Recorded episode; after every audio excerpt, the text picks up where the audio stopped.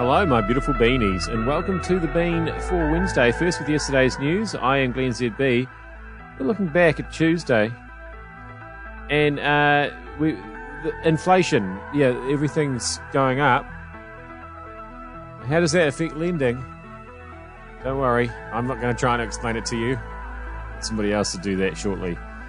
Uh, we might have to uh, drink our own poo water uh, if things keep drying out like they have been.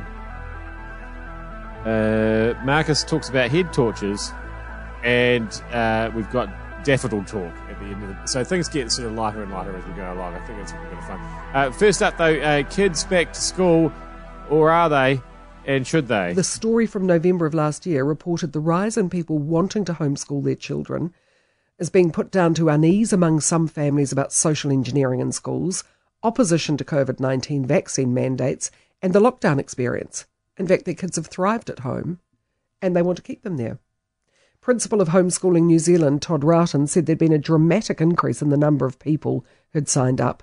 He said in a normal month we'd register about 15 families. In October alone, we've registered 86, which is a, you know, when you look at the hundreds of thousands of kids going to school, probably not hugely significant, but it is significant significant that you go from 15 families to 86. So, love to hear from those of you who are working from home, who are looking forward to being able to send the kids back to school for that social interaction, for that face to face kind of interaction with teachers, not having the responsibility of teaching the kids on your shoulders as well as trying to turn in a productive day's work. Yeah, I mean, it's so hard, isn't it? Um, when the kids are missing out on being bullied, um, being made to feel inadequate by the cool kids, you know, all that sort of stuff. It's really hard to um, do that for them yourself at home? I mean, some of us find it easier than others, obviously. Uh, serious problems. Uh, so is inflation, and uh, how that is going to affect lending. Yeah, I don't know what I'm talking about. Luckily, uh, Roman Travers sounds like he's onto it. Some economists have said that the country is in the midst of a perfect storm of inflation pressures, but that much of the CPI's increase will be as a result of offshore factors. It's a huge concern just how dependent we are as a nation on the fluctuations and the vagaries of the overseas markets. But that's the bed we've been making for well over, I don't know, three or four decades now, right? The consumer price index is something we all need to keep an eye on. After peaking at close to 6.3% early this year, annual CPI inflation is then expected to cool, but then remain above 1 to 3% inflation target until the end of 2023. I guess the real message here is that none of us want to be caught with our shorts around our ankles, and financial institutions, once keen to lend you whatever you wanted, will be the first to disown you faster than a flock of Facebook friends, right? The writing is on the wall, and that wall is a very real roadblock to the future plans of many good, hard-working New Zealanders, both employers and employees. Yeah, that sounds bad. Especially the shorts around your ankles thing. I didn't realise that was going to be part of it. Uh, just when you think things can't get any worse, suddenly you hear about something like that and you think, crikey. Better tighten the belt. Just to keep my shorts up. Um, I may have taken the wrong message out of that. This money stuff, I find it very confusing. Uh, meanwhile, uh, you may have noticed it's been dry. Well, it's been raining pretty much non-stop for the last couple of days in Auckland, but before that it's been really dry. And we know what happens in, in Auckland when we run out of water. Uh, you have to drink your poo water. I don't know whether I like the idea of this, to be honest. Auckland may have to recycle wastewater to meet its long term water needs. Right. So you'll remember from last week, a board of inquiry has granted a 20 year resource consent for Watercare to keep taking water from the Waikato River. Uh, it means the council water company can now take up to 300 million litres of water a day year round under an already active resource consent. Uh, however, the board rejected Watercare's request for a 35 year resource consent. Uh, it also decided Watercare must make tangible progress towards finding a new water supply other than the Waikato River.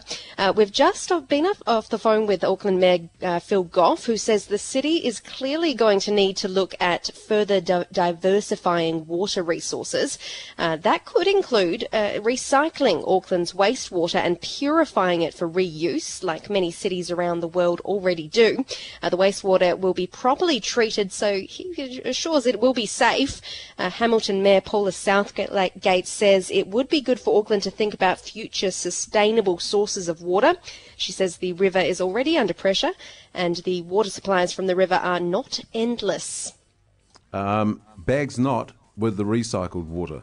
Yeah, well, you won't have to worry about it, will you? It's, it's us up here. As you point out, though, Chelsea, it is done around the world. Bill Gates uh, did a documentary, which was a fascinating documentary, and he put up, I think it was something like $10 million to the best invention out there. And this person came up with a toilet that recycled the, the, the fecal matter as well, everything, and it was extraordinary. And it was basically like drinking filtered water after it had gone through his toilet system. N-O. Ah, yeah, see, bloody Bill Gates again. Probably trying to put microchips up your bum now. Not satisfied with injecting them into you with the vaccine. Facebook, if you're listening, that was a joke, obviously. You've got a sense of humour, haven't you, Facebook? Anyway, great sense of humour. I think Marcus has a sense of humour about things, especially head torches. I think we've got all got pet dislikes. One of my other pet dislikes, apart from a snood, is a head torch. I hate a head torch. We took the kids kiwi spotting with head torches, and of course, till they all come home, I was asleep, and they all can't. It's like it's like a disco. Because of course, when they turn their head, their head torch is still on. Are just endless lights going round and round the room. Um, never was a fan of the head torch. Always kind of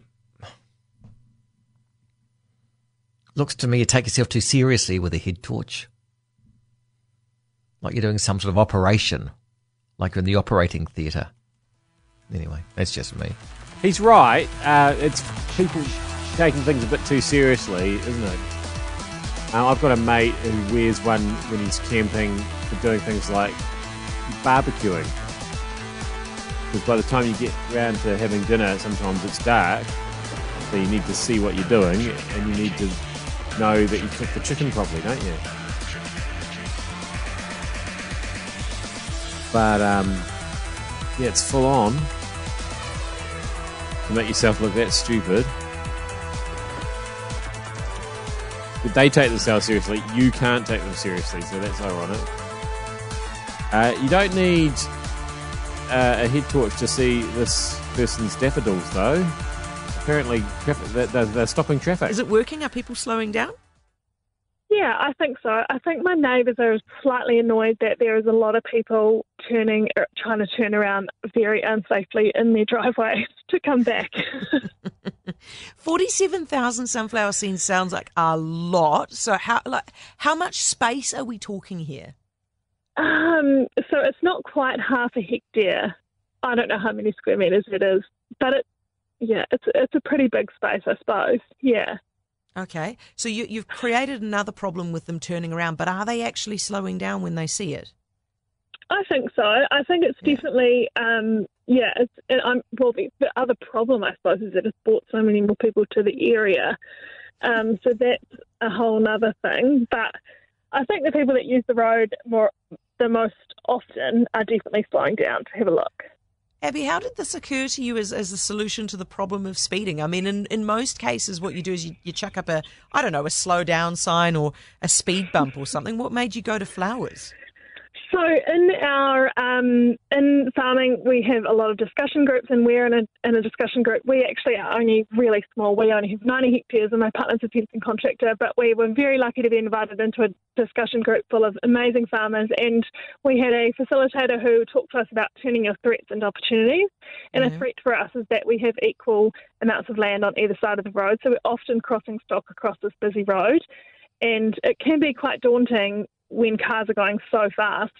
Um, and so I just thought, well, the threat is the traffic and the opportunity is slowing it down. So how do we do that? And sunflowers kind of seemed the obvious choice. Obvious choice. See, that's a, your classic example of how easy it is to spread fake news and misinformation. It was sunflowers, not daffodils. And the reason I said daffodils is because uh, Heather's uh, technical director um, sent me an email that said daffodils. So I don't know what he was listening to.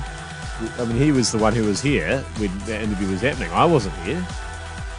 I don't know. And does he just not know the difference between a daffodil and a sunflower? I don't know what's happening.